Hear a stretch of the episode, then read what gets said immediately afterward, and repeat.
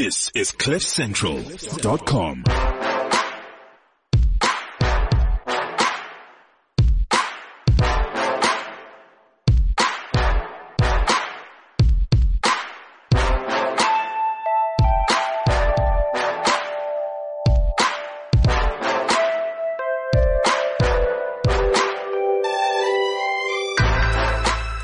Welcome to the Renegade Report. I'm Jonathan.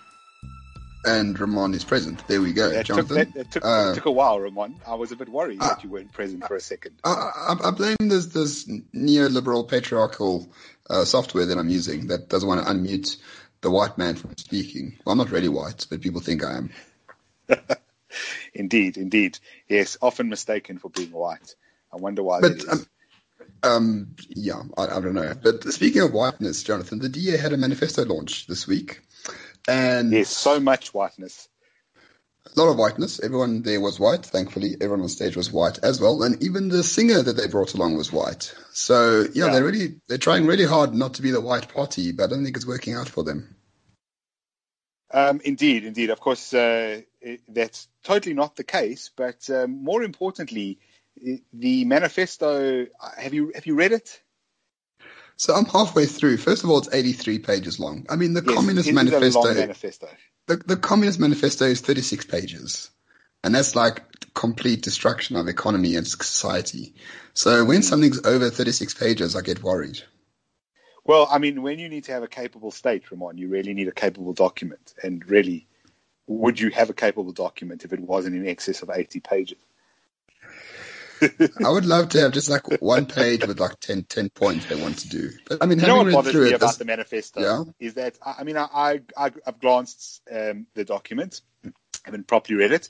I've read the health section because that's uh, of particular interest to me, and what bothers me is it's it's it's not as unicorn and rainbow filled as the EFF manifesto, but there's plenty of stuff where they just say things and you're like, okay, you can't just say stuff and be like, how are we going to do that? It's like on on Twitter, one of the MPs tweeted out that it's you know the, it's bold, and I'm thinking to myself, yeah, okay, um, you know, three year olds want to jump from the roof. That's bold as well. It's a freaking terrible idea, um, but sure, bold. Um, Yeah, but Jonathan, you know politics. Politics is a is a theme show. It's a cult. It's opera. You're not supposed to give, um, you know, ideas that are pragmatic and practical and reasonable because those are very difficult to sell. The washing machine powder has to be the best one ever. Uh, you can't just have one that cleans clothes properly. No, it has to be the best one, and that's what political parties try try to do all the time. I mean, Yeah, I'm sure well- you well, understand they- that. they're very upset with me because I've criticized their health policy, the one page of it that made it into the manifesto, uh, which is hilarious given the size of budget that gets dedicated to health in this country. But um, they're very cross with me because Wilmot James apparently um, put together their health policy. And that should mean something to me because Wilmot James apparently is now at the at University of Columbia doing public health, and many people consider public health and experts those words together to be a complete oxymoron. So selling your public public policy as coming from a public health background is not generally the best idea. But uh, um, I will try to give our uh, viewers at some point on YouTube a little bit of more insight into my feelings on this because I think they've missed the boat completely. Uh, although they're very upset with me, as I say, and they've also now sent me a long policy document, which is apparently the full policy. So the manifesto has a whole bunch of stuff in it. This is for health, and I'm sure it applies to everything else. Has a whole bunch of stuff in it that doesn't really speak to anything. And then there's actually a full document which actually has a whole bunch of real ideas in it. That's the stuff we hide from the populace because what I don't know, they're too dumb to see the Well, no, actual then the mani- the manifesto would be two thousand pages long, and then no one would read it. yes, but- Occam's but- razor. Occam's razor. simple ideas, Roman. I'm sure in their in their long policy document they would have something like, "We want to do this with healthcare, and these are the seven thousand pages dedicated to how we do that." I don't need the seven thousand pages. Just tell me what you want to do. Their manifesto, there's many places, not only health, where they say these platitudes that someone in PR has clearly written up because it sounds like a good idea, and actually it just doesn't mean anything. All right, I'm already bored. Um, are you done? I, make make a YouTube video. make a YouTube video for God's sake. So let's carry on. And today we're going to speak to two very brave individuals um, who don't have who don't need seven thousand words to spread a message. They just need five on a poster. So this week we're speaking to Progress SA, and they are Tami Jackson and Scott Roberts. Uh, welcome, you two. Thank you for having us. The pleasure is all ours. So, for those who don't know Progress SA quite yet, um, how would you describe yourself? So, Progress SA is something that we started at the University of Cape Town two weeks ago.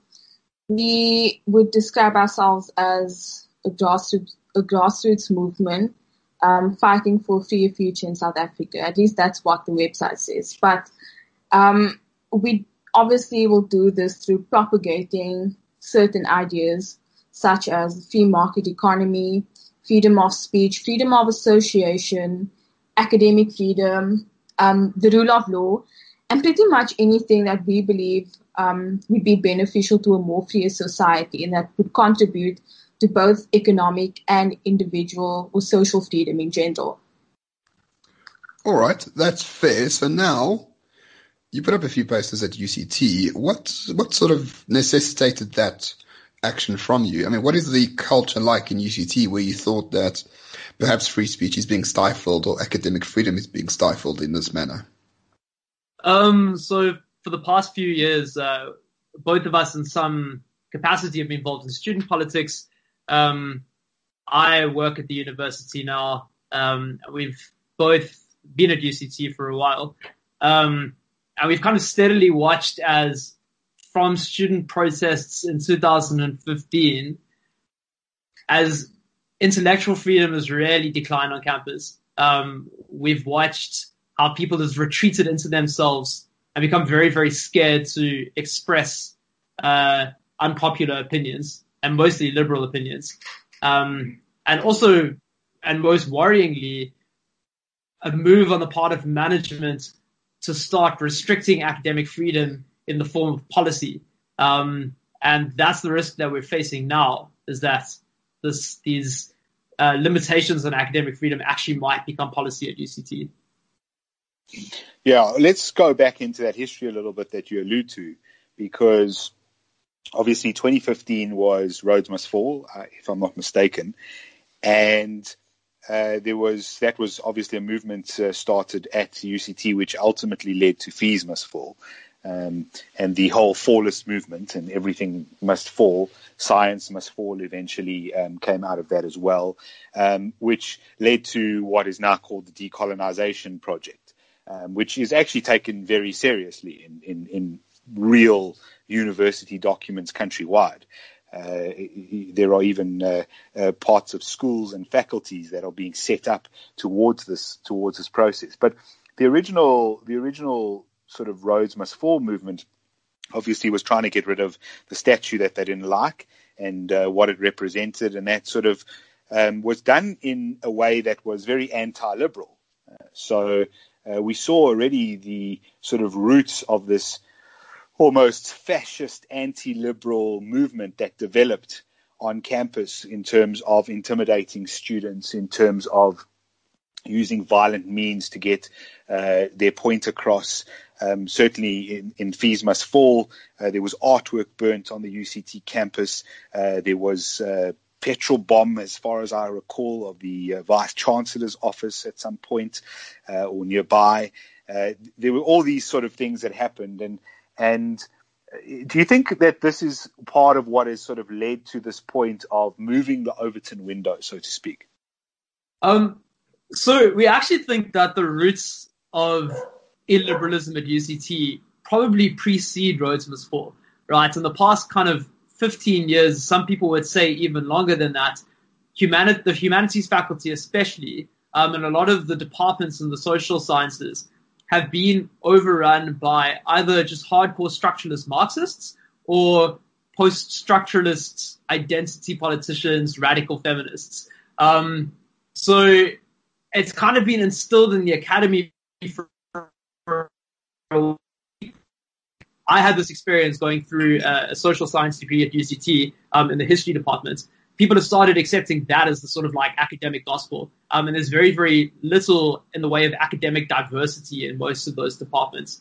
Um, so it kind of started there in the academy. And then, you know, you add it to a worldwide movement, um, which is entertaining identity politics and victimhood culture and added to some very real kind of like historical, um, pain. I think that's a, a legitimate word. Um, historical stress and historical anger.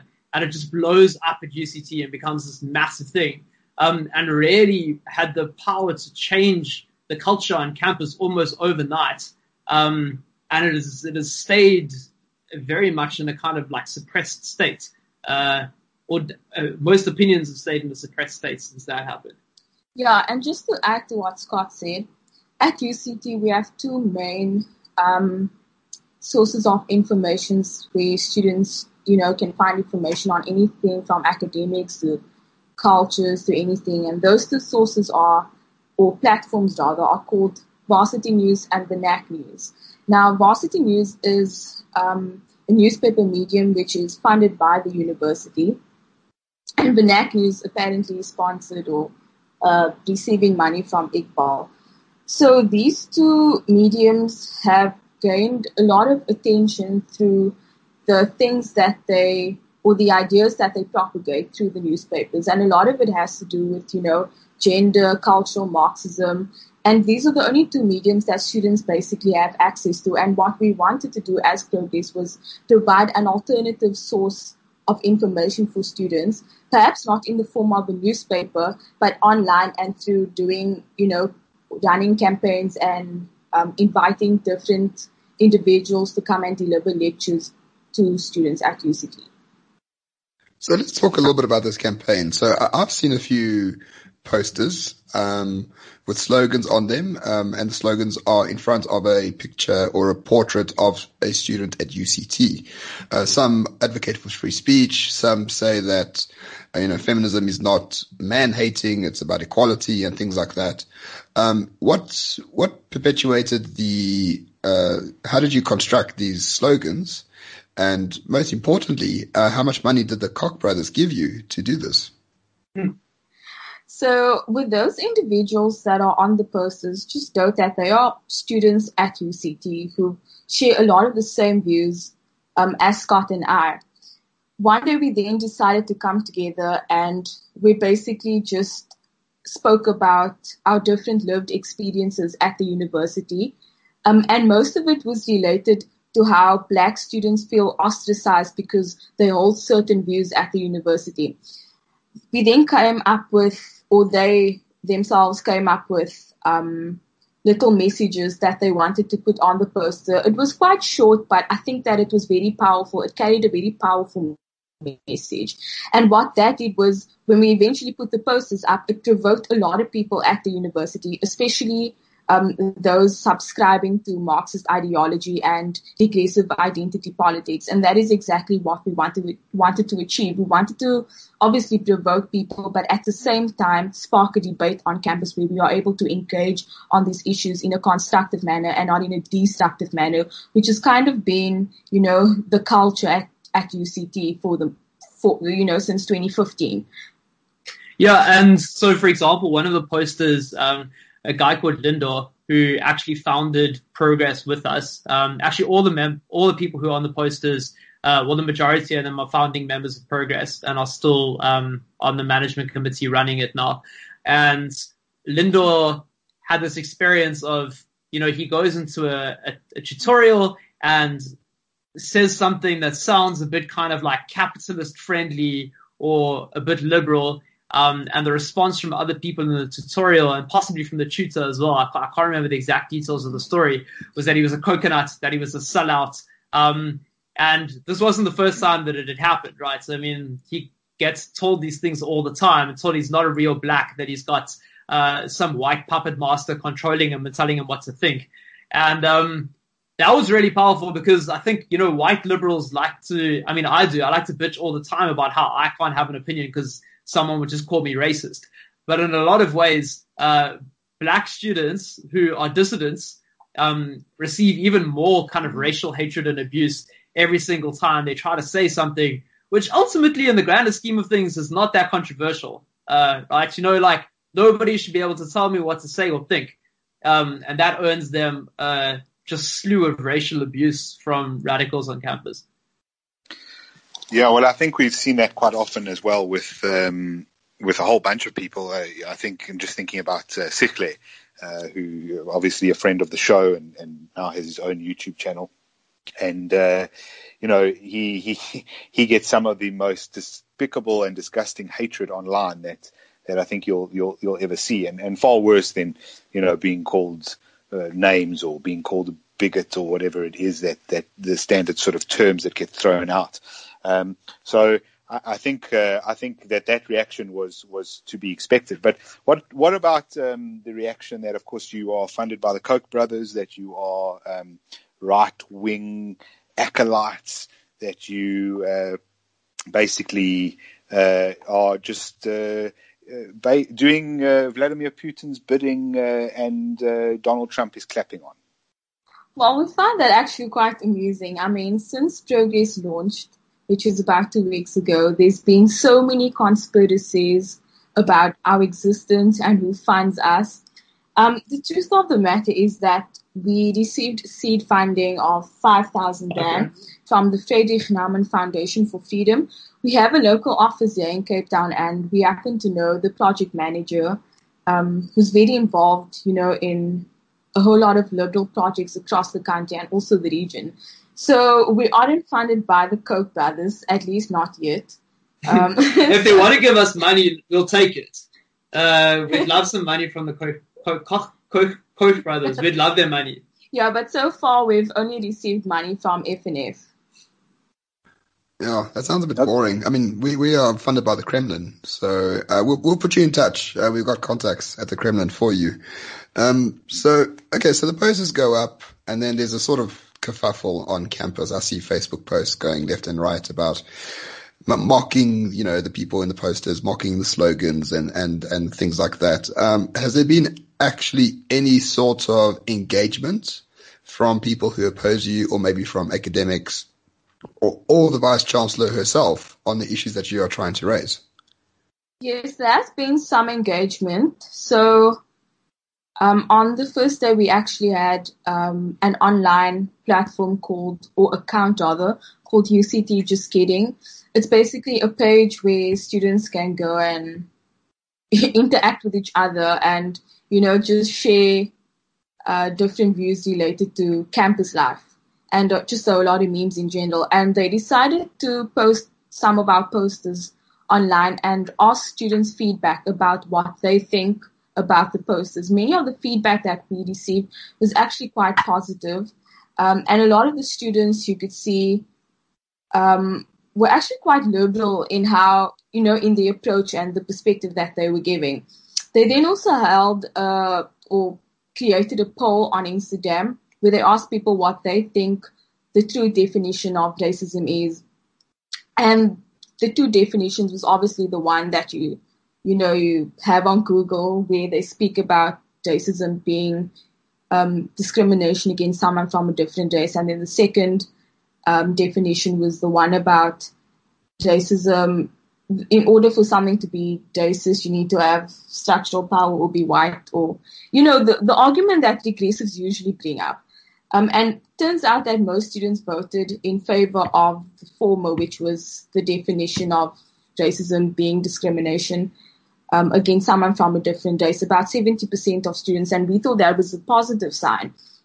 And then we also had um, a few students DMing us and sending us messages asking how they could be involved. And this is something that Scott and I, we, we didn't really expect so much interest in this campaign. And I think it just shows um, the power of the campaign itself. Many students would rather sit in lecture theaters and be silent about these issues because they have a fear of being ostracized or called, you know, different names such as coconut or conservative or whatever. So that was a very pleasant surprise for us. And we're planning a whole lot of, you know, we're planning a series of lectures and events that we can. And another really cool yeah, sorry, Scott, go for it. Yeah, so we had a lot of academics, uh, professors, emailing us or DMing us on Facebook. Um, professors have Facebook apparently, who knew? But they said it's really, really great that you guys are talking about this. Um, and it's really important that you're drawing attention to these issues that are plaguing the university. And uh, someone from the philosophy department actually sent us a message drawing our attention to uh, the curriculum change framework, which is basically a document that's being circulated by the university, which might inform university policy. Um, and if it does, we'll, talk about it a bit later, the ins and outs of that. Uh, it'll pretty much mean the end of academic freedom at UCT. And they were like, you guys have got a platform now. Do you want to take up this fight? We'll get behind it. And we think it's really important that students get behind it as well. Um, and almost, I think this was on the Thursday that we started the campaign. On Friday, we had our next campaign, um, and it was launched and it was out in the public. And there's been a lot of interest in that. So things have kind of just fallen in place, um, because of the way that people have been engaging with our initial campaign. Yeah, look, I mean, it's good to hear that academics are sort of getting involved at some level. Um, I've been quite disappointed with the academic involvement in general um, at, at, at, all the universities. We've had uh, major issues at our universities for the last few years. And um, if, you know, if you were to go according to uh, the news, according to who makes the news, according to who's speaking out, you would believe that everyone on campus is um, you know, in support of the EFF, for example, and, and, and all of what they believe in terms of uh, how universities should be run. When in fact, that doesn't seem to be the case. But, you know, years back, we saw this at UCT when, in fact, Rhodes Must Fall stormed into a meeting and, and threatened a whole bunch of academics, and the vote from that came out basically 174 to 1 or something to that effect only one person was willing to stand up with a different opinion, and that really isn't representative of a university at all. And um, it's important that the academic uh, fraternity is, is is is louder and actually willing to stand up for liberal values, because I mean, that's what a university should be about. It should be about discussing different ideas. Yeah, definitely, and I think we've. I think a lot of people were traumatized, um, academics included. I think I mean, personally, I can speak to having been very traumatized from what happened uh, during Rhodes Fall and Fees Must Fall. You know, um, I mean, Tami, for example, was like locked in a dark computer lab because she came to campus and refused to leave.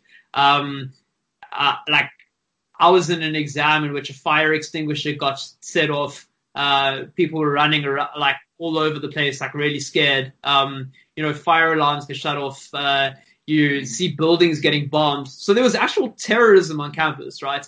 And um, I think people were traumatized from that, and a lot of people just kind of retreated because of of that. But um, you know, now what we're actually seeing, and especially with this curriculum change framework issue, is there is suddenly an existential threat to academic freedom at UCT. Um, and it's not just a threat in theory, it's a threat that, you know, there is a specific document, and if it informs policy, uh, academics in the biology departments are no longer going to be able to teach Darwin because all they are going to be able to say about Darwin is that he was a white heterosexist uh, colonizer, and his theory is just an example of power relations. Um, and you know, people in the philosophy departments are not going to be able to teach Descartes for similar reasons. And when that happens, UCT will cease to be a university. And I think academics are now suddenly realizing like, oh, we should have actually spoken up earlier. We didn't. Um, and hopefully we can make them realize that if they take a stand now, they can actually stop something really, really bad happening. Roman, yeah, I really want to talk, but uh, I just wanted to say that that basically sounds like expropriation without compensation of universities. Yeah, basically. I think we can agree with that. But also, just to add to what Scott said, I think a lot of the achievements of, you know, protests or such as Rhodes Must Fall and Fees Must Fall, um, and other radical movements, I think a lot of their success comes out of the fact that many students at the university tend to be very apathetic when it comes to political issues, not knowing how much the decisions actually affect them, especially the academics. So I think that part of what we want to achieve as progress is to bring awareness to ordinary students on campus to say that, look, we understand that you come to university to get your degree because you want to contribute, you know, get a job one day and contribute to the economy in a positive way. But this is something that actually poses a serious existential threat to the university and you can play a role in changing that if you decide to raise your voice. Yeah, that's very similar to what we're trying to do with this podcast here. Uh, we keep telling people, you know, it's not enough just to be a citizen and vote every five years. There's people in smoky rooms every day trying to take away your rights through the National Democratic Revolution or through expropriation of land or through taking away gun rights and things like that. All these things are not accidents. These are parts of a long-term plan that are coming to effect and you can't just be as, as you know, a bystander and assume that everything will turn out all right because Cyril's in charge. That doesn't, that's not how these things work. Policy is dictated by culture and culture comes from the ground up. Uh, and if the Renegade Report and Progress SA can do it in their small ways, along with a few other institutions that are doing fantastic work, um, hopefully we can sort of change the mindset of apathy in this country. Um, but now, before we just speak about the curriculum framework thing, on your Twitter um, profile, you give a bit of stick to the to the vice chancellor. Um, apparently, you want you want to meet her uh, to discuss these sort of subjects. Um, what, if I may ask, if I may be a bit blunt, what thinks what makes you think that she's you, you know sort of you sort of entitled to her time? So, on the same day that we launched our social media and our campaign, we really posed a very simple question to the vice chancellor, and that was to ask what are you going to do along with your administration to protect academic freedom at UCT? We then had a whole lot of people supporting us and because we were hammering on this question, she then decided um, to block us on social media and ignore us for the duration of the week. This is something that I would say was quite patronizing to say the least because during the same week, there were members of the EFF Student Command and the ANC um, student organization, or SASCO as they call themselves, who basically protested in front of Bremner where management holds their meetings and where your office is. And immediately she gave them the time of day. She entertained all of the issues. She, she sat down with them while they were having their lunch. She couldn't even answer one simple question um, that we asked her. And I mean, it's very ironic coming from someone who calls himself a deputy mother to all students when she haven't, you know, treated us with the respect that any mother would, you know, treat her own children with. And it's also ironic because, I mean, one of the messages we put on a poster was a quote of hers that um, she said during an interview on Cape Talk shortly after Prof. Mayosi died um, tragically last year. And she gave this interview, and in the interview, she said that universities are no longer safe spaces for ideas, and you get labeled if you have a different view. And she really lamented this fact on Cape Talk. And all of us kind of listening to this, um, I mean, Tami and I had a conversation about it at the time, and we were like, okay, so it's so great that the vice chancellor actually recognizes one of the major problems at this university, which is that if you say something that radicals don't like, they shut you down and they will label you um, and subject you to abuse, and it's mostly racial abuse. Um, so we put that up on a poster, and then we said, okay, so you know what the problem is. Now, what are you going to do to solve it? Uh, and yeah, she didn't respond, as Tami said. She blocked us on Twitter, and we have sent emails to her office. Um, everyone was asking us why we didn't uh, try to speak to her through official channels. Um, we actually have, like, we, we reached out to office. They have um, acknowledged receipt of our communications, but nothing else has come from the vice chancellor. And then it was funny that we were talking about conspiracies earlier. Uh, the vice chancellor herself launched into this kind of crazy conspiracy theory that we were trying to unseat her, um, that this was a big attack on her office because people don't want her in power. And then somehow the ANC in the Western Cape started tweeting that um, you know, this is the IRR and right wing organizations trying to get rid of a black vice chancellor. Um, and like nothing's further for her to step down. Um, and I don't think we particularly like care about whether or not she steps down, right? We just care about Yeah. whether the administration's doing something to protect academic freedom. Exactly. Yeah, well, in fact, you're uh, trying to uh, protect the university and make sure that it doesn't devolve into something unrecognizable. And in fact, that won't, if you succeed in your mission, that won't bring um, Professor Phakeng down at all. It would, in fact, uh, raise her up because she'll be in charge of a better university, not a worse one. If she allows the university to continue down this road that it's going, um, she will likely be one of the last, if not the last, vice chancellors of UCT, certainly as a respected institution.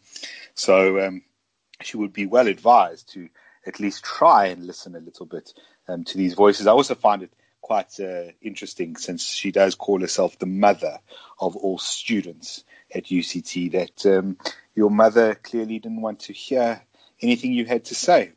Um, it's uh, interesting how that uh, only works one way and not uh, to the people she doesn't like. Yeah, exactly. But this just shows the culture at the university, you know, a culture where management continuously entertains a certain group of students who we refer to as the loud minority on campus. And they always have this idea that this loud minority is representative of every other student at the university. And this is, it's so false, it could not be further fr- from the truth. And this is something that has been coming on since the 2015 Fees Must Fall protest, is that the university always entertains whatever they have to say because they fear that another building might burn down. Yeah, but unfortunately, minorities do dictate the future of societies. Nicholas Taleb wrote a great book called Skin in the Game, and there's a free um, essay online. It's called The Dictatorship of the Minority, and I recommend that everyone reads it, uh, where he elucidates the point that um, you know things in a society are determined by minorities, not majorities, uh, and it's, you know, we, people like us who, well, I'm not a liberal, but liberals and the right wing and free speech advocates, um, you know, have really thought that these ideas were self-evident. And, you know, very few have been fighting for them since 94 or since the fall of the Soviet Union. Only to find out now that uh, our enemies have been extremely strategic, extremely uh, well equipped with uh, propaganda, and they sort of have almost won. And uh, it took us a long time to wake up to the fact that these ideas are not self-evident, that it has to be drummed into people, that people have to be, understand them uh, for them to make sense, so that they can fight for these ideas on their behalf, because it will lead to more whatever prosperous nation or more open society that we would like to have. So, I mean, I think it's good that Progress SA is around, of course, but it, don't you find it strange that you know a few students like you, I'm not sure how many you are in number, can do you know one campaign and then you have academics knocking at your door figuratively and saying that you have a platform now uh, let's carry on with it in these various ways. I mean, what's prevented the academics from doing that in the first place? I understand you said they were traumatized before, but it doesn't seem very um, believable to me because if you stop fighting for your ideas in the public space, um, you will get beaten all the time, and that appears to me is what was happening anyway. Um, so just to answer your question, there's about eight of us uh, right now who are involved in actively organizing the campaign, um, and a slightly larger group of kind of steady supporters. All eight of us are under 27, and most of us are students at the university. Um, I'm a staff member at the university, and there's one or two alumni. Um, and yeah, it's there's nothing special about any of us really. We kind of just, you know, said we're going to stand up and give this message and not be scared to do it, um, which is a challenge, right? And I think there's a big problem with liberals in general. Um, I don't think this goes for the right wing. I think it goes for kind of like uh, moderate, sane individuals who just care about certain principles. The problem is that we're not willing to kind of take risks and we're not willing to be loud. I think liberals are both scared in some senses and lazy. I think academics, for the most part, fall into that first category of being scared. So I think some of them do have real things to figure uh, to to fear in terms of uh, not getting promotions or like pissing off management because there's a lot of important people in high places who actually hold these ideologies and would like to see restriction of freedoms at the university um, on ideological grounds. Um, and there's a lot of ostracization, ostracism, sorry, in uh, in a lot of departments where academics will self-censor. We see a lot of self-censorship. Um, you know, they might actually have an idea, but they're unwilling to write about it or they're unwilling to speak about it because their colleagues who are much louder, much more vocal than them will shut them down and ostracize them. Um, and they always tend to be radicals, right? Radicals just tend to be loud and vocal and unafraid.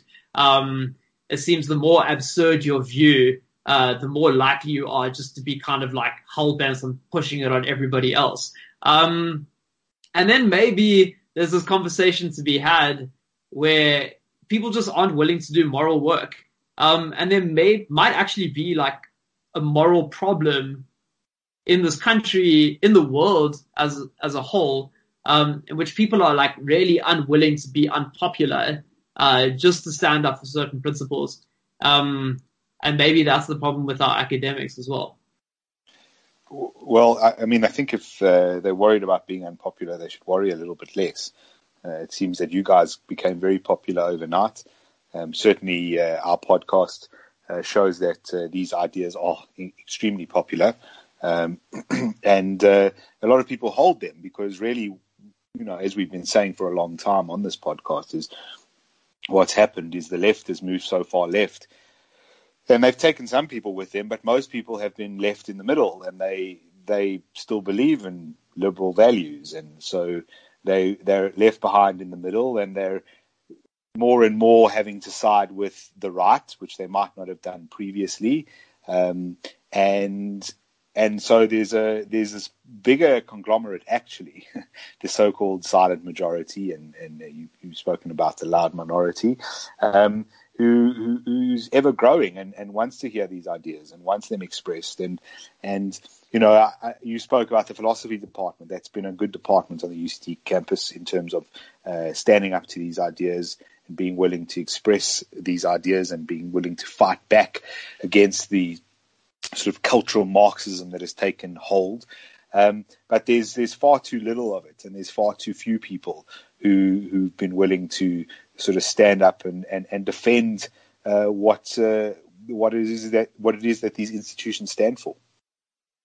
Um, yeah, I think that's exactly it. Um, I mean, Tami's had a lot of experiences.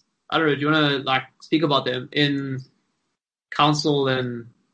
Yeah. So what's happening at UCT at this point is that you have people being deployed to very strategic committees at the university, and these committees, you know, make decisions when it comes to academics, culture at the university, and policy, etc. Um, so, I mean, if you go to the humanities faculty, which is basically like an asylum for the left at UCT, you'll find that firstly, there's one thing that we want to interrogate, interrogate as progress, and that is to ask why is it that lectures are never recorded um, in the humanities department, especially when it comes to politics. And I think this is quite evident of the fact that many lecturers take advantage of this so that they can sort of, you know, propagandize their lectures to a point where you can't really tell whether or not you're at an EFF rally or an actual lecture on politics.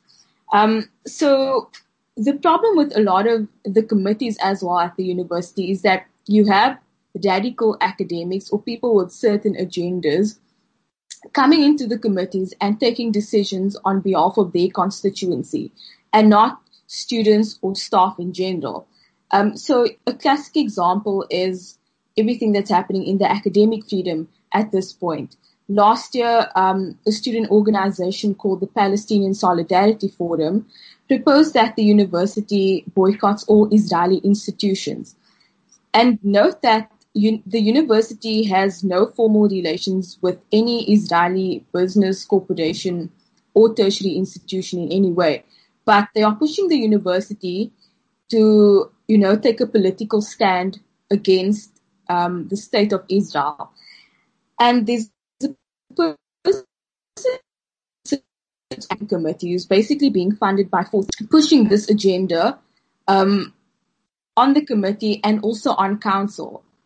So that's just um, a classic example of what's happening at the university is that these people take decisions without really consulting the university community at large.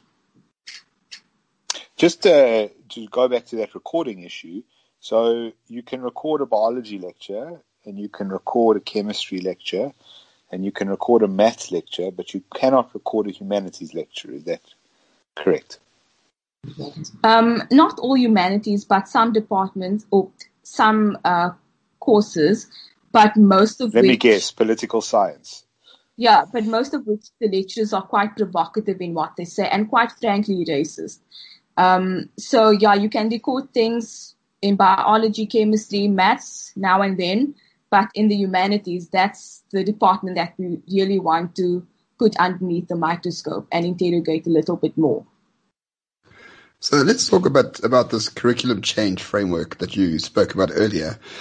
First of all, um, where does this document come from, and what are some of the things that it proposes to change uh, in terms of curricula?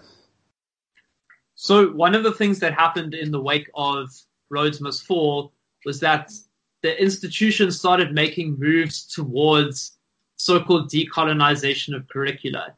And they set up a group called the Curriculum Change Working Group, um, on which sat some radical academics, uh, some student leaders from the various movements, um, and yeah, I mean, they were they were basically just kind of radical appointees, deployees. Um, Um, just to interrupt, can I just say that the requirement for this um, curriculum change framework was that everyone who actually sits on the working group can only be allowed to participate if they are black or colored.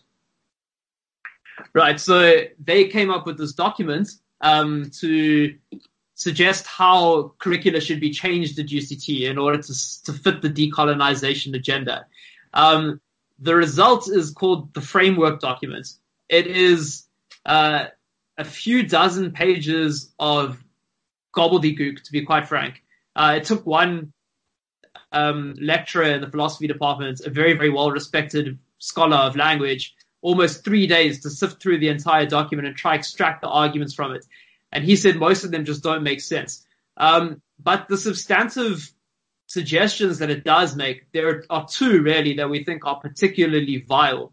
Um, the first is that what I've already spoken about is that uh, certain kinds of things shouldn't be able to be taught, right? And and certain um, kinds of ideas which are classified as colonialist or heterosexist or or reveal some sort of um, unacceptable power relations should be censored in some way.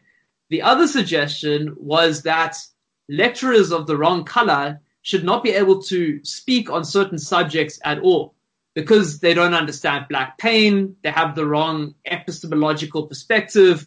Um, you know, a white lecturer cannot be teaching about African literature, for example, uh, because they are somehow incapable of transmitting the truth um, which is revealed in African literature.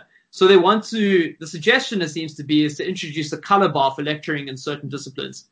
Um, the university hasn't really clarified what the status of this document is. This is one of the questions that we've been asking management and they haven't given us an answer. We say, is this just something nice to think about and to debate? Or is this actually supposed to inform university policy? And on the open letter we've written to the vice chancellor, the first point on that is to say, guys, please just clarify what this is supposed to do. Um, and then secondly, we want management to say that they very much support academic freedom and they oppose censorship firstly, and second that they oppose the introduction of a color bar um, in lectures. Because we're really worried about what's going to happen if management hasn't opposed this and Senate comes and votes on it and this becomes university policy um, and academics feel compelled to vote for this becoming university policy, either because they think it's the will of the majority of students or because management has really gotten into their heads and told them that this is what they have to think. So I have actually have it in front of me. So I'm going to quote from the last paragraph on page 13. Quote, faculties need to find meaningful ways through critical reflection to implement changes relative to their own desire to build an inclusive and socially just community that is well placed to excel and contribute to social justice, redress, equality, epistemological repositioning, and innovation. Now, that's not a steaming pile of shit um, you don't know what a steaming pile of shit is because basically what they're doing is they are using words to mean things that are not the original definitions of those words and actually using uh, ideology. The ideology behind it is that every single thing UCT does through its faculties must be for social justice, redress, equality, and all that other bullshit. Now, let me know how Pythagoras' theorem fits into that, uh, or the evolution uh, of humanity, or whatever the case might be. Um, this is really what this is is is taking an entire university and dictating what it must teach. Uh, and the terms are set by these people who have no mandate from the original, from the academics or from students. It's basically a dictatorship of thought. It's George Orwell's 1984 101. And I think it's extremely dangerous uh, if this gets anywhere close to being implemented. Yeah, exactly. We couldn't agree more. I mean, like, I had a conversation with Scott a few days ago, and we're talking about how Must Fall has successfully managed to control every discourse that has ever happened at the university and you know discourse that has gotten extensive coverage from you know um, mainstream media in the country. And one of these methods that they employ is distorting language. And this obviously um, you know enables them to be at the forefront of the agenda and basically setting the weather to a point where the rest of us are always responding to it. And this is exactly what's happening um, in the curriculum change framework as well, is that the university is basically, you know, setting all of these limitations on academic freedom, which if it is implemented won't, you know, be academic freedom anymore because ultimately universities are spaces where people should be allowed to exchange any idea that they wish to, to debate those things rigorously and the university wants to totally abolish those freedoms in the name of social justice and feelings. And we, it's really interesting that you kind of refer to the war of language because I mean, one of the things that we put on a poster was, I mean, Tami referred to the racism debate earlier, but you know, it was this message that yes, black people can be racist too, right?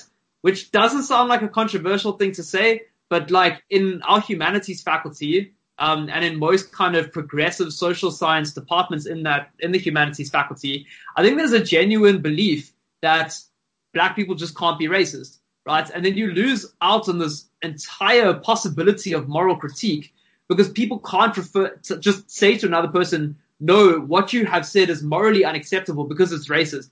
They're they're precluded from that critique.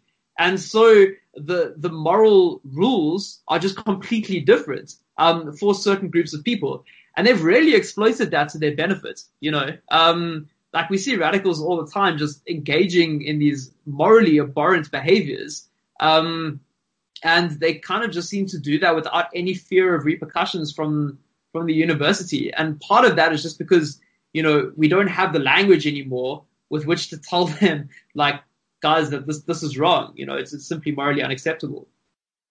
Yeah, I, I mean, I find a, a, lot of this not really baffling because it's it's part of the it's part of the greater project that's that's been going on worldwide uh, in terms of trying to infiltrate universities, trying to infiltrate greater society with these ideas. Um, it's uh, it's it's basically classic Frankfurt School um, come to uh, its eventual uh, final goal and so I don't find it so much baffling as I find it terrifying in terms of what it could mean for the university um, and in terms of what it could mean for free thought in general. Uh, you know, as I've said, universities are meant to be the place where where free thought begins, They're meant to be the place, as you've mentioned, Scott, where we debate these ideas, we talk about uh, all these different things. Uh, we, you know, Roman often and I often refer to the battle of ideas, and and and let's have the battle out. Let's have the best ideas win and the worst ideas lose. Um, let's expose bad ideas to sunlight because sunlight is the best disinfectant. All of these sort of, you know, free speech cliches, I guess. Um, and and and universities are bastions of of that. And the idea that you would try and try and restrict uh, the thought, and not only the thought, but the history of thought um, it, it, it, it is ludicrous that this is something that is even being considered. That it, it, it hasn't it hasn't been thrown out completely. It hasn't been laughed at. Uh, it's it's actually been considered and has actually found its way into some sort of real policy document, even if it's not enforced just yet. Yeah, and you know it's really absurd in a historical sense as well. Um, you know, one of our massive critiques of education under apartheid is that the apartheid government restricted what could and couldn't be taught at universities. You know, what books could be read, um, what pamphlets could be read, what organizations could propagate ideas on campus. Um, and supposedly in the transformation project, we should be moving away from those kinds of really evil practices that characterized apartheid. And anybody who cares about the transformation of this country um, should be really, really scared of any form of censorship, right? Because now what we're just doing is we're furthermore telling uh, students, black students, white students, you're not allowed to think and say certain things. You're not allowed to be exposed to certain ideas, um, and you're not allowed to learn in a certain way, right? Which is exactly what the apartheid government did. Um, and the fact that that irony is lost on these people um, is is really, really frightening as well. Well, I don't think it's ironic. I think it's part of the plan. Um, they just package it better than the apartheid government. It's all about power at the end of the day. And once we realize that everything we do uh, in terms of these these sort of formal institutions like the state or like the university or things like that, these are you know pillars of power in a society that can be used to amplify messages of people who want to control others.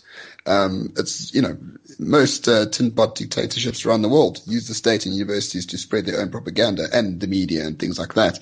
Uh, to assume that we are different is is is naive. I'm not saying that you are saying we are different by any means, but for the listeners out there, there are people trying to take away your rights every single day. You know, start waking up to that fact because one day you'll wake up and you'll have nothing left at all to fight for. And then, yeah, then you're lost as a person. So in a democracy, you serve to fight for your rights, essentially, and people like Progress SA are good examples of that. So, uh, in terms of the curriculum change framework, is this coming down to votes somewhere, or I mean, how do we how do people actively fight it, especially the ones in UCT? So, as Progress, we actually just missed the date for submissions.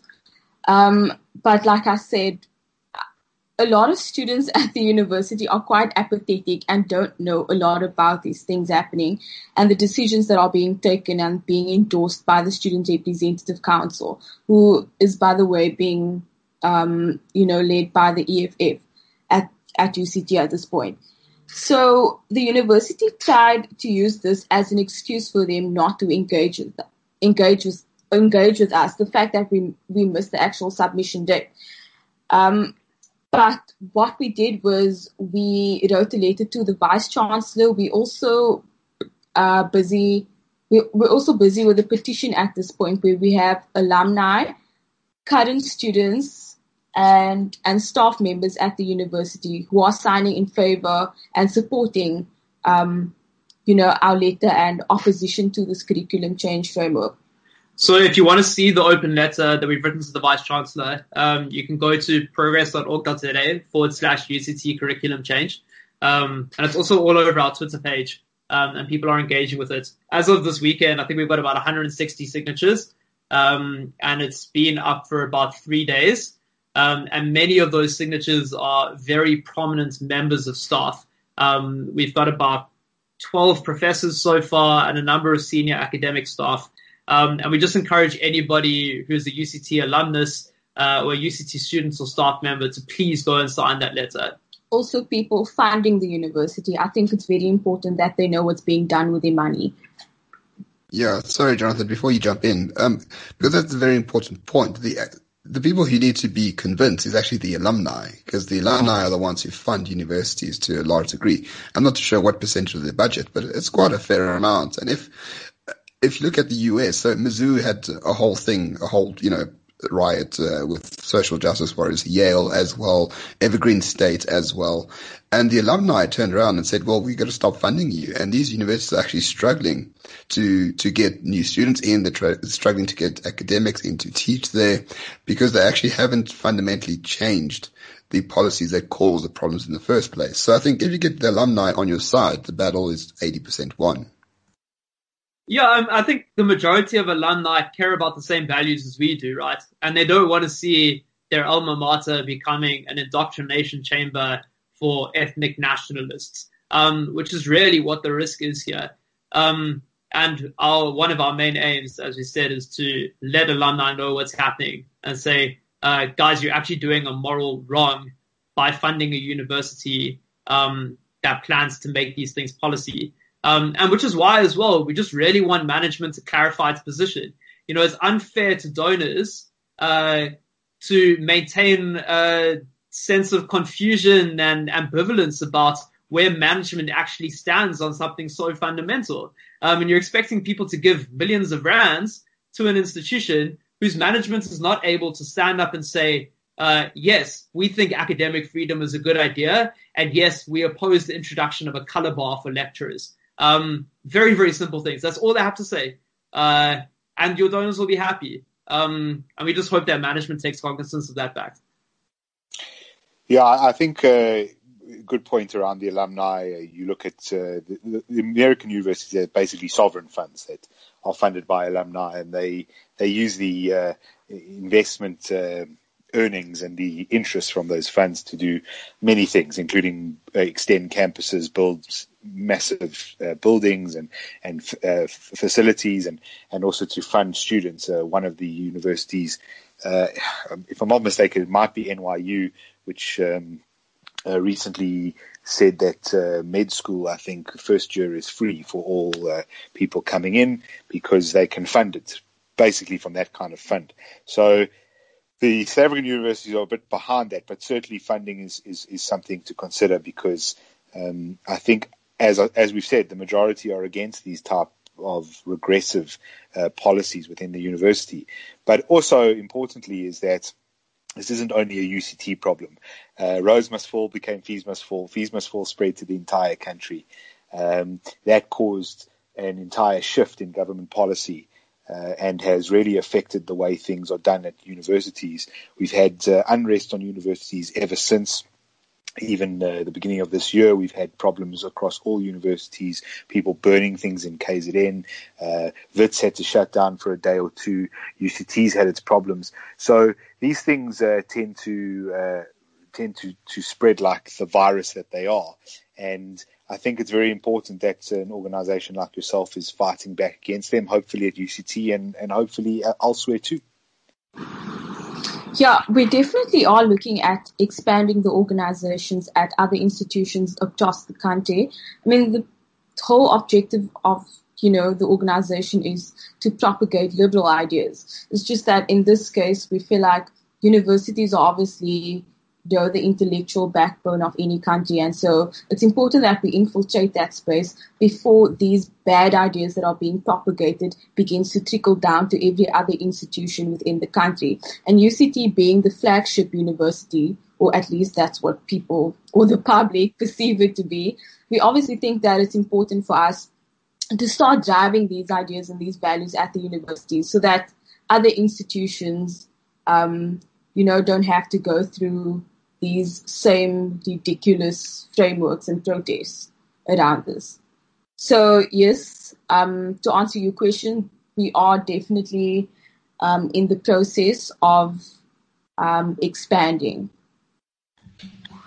Yeah, and um, yeah, good luck with that because I think I think um, you know universities were often seen as sort of uh, the springboard, you know, for for making adults in a sense, and these adults will determine the future of countries. And if um, this document, the, the curriculum framework, uh, is an example of what sort of people will have in this country in the next five to ten years, uh, we need to be extremely scared. Um, so if if someone wanted to support Progress SA, uh, maybe fund you, um, what can be done uh, to do that? Have, have structures been set up, or are you still working on that?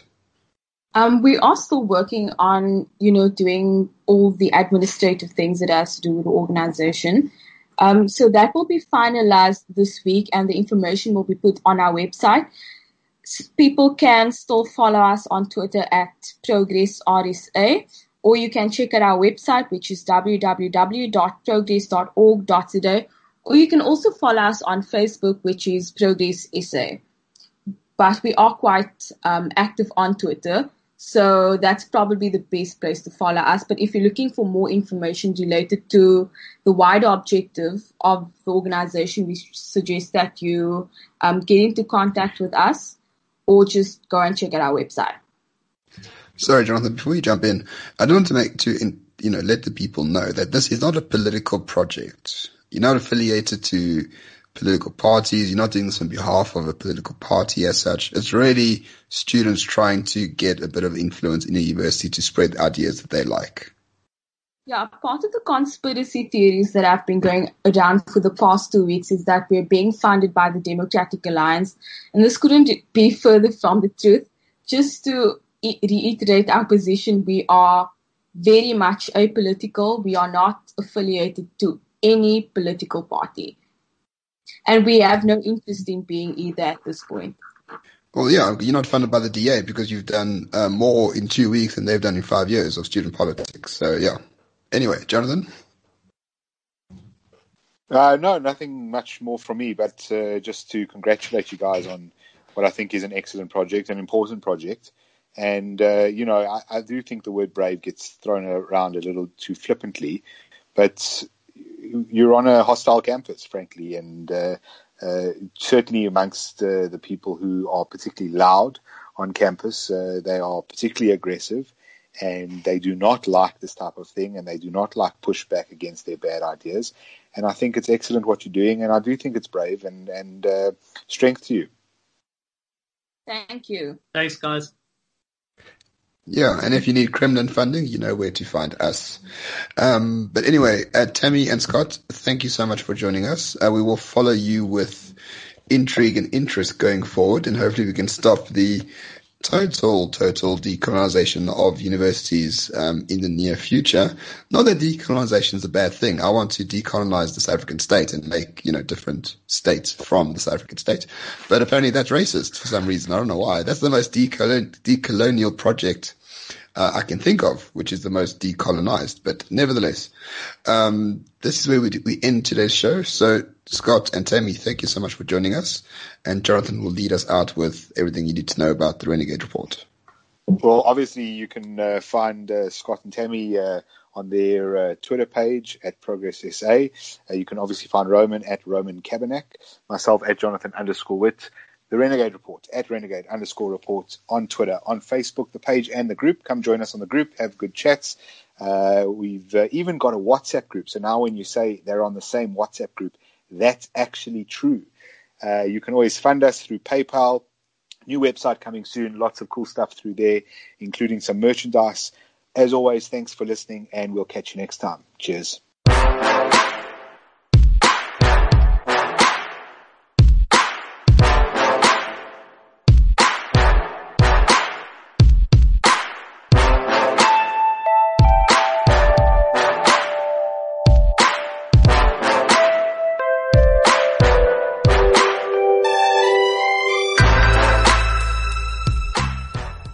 This is CliffCentral.com.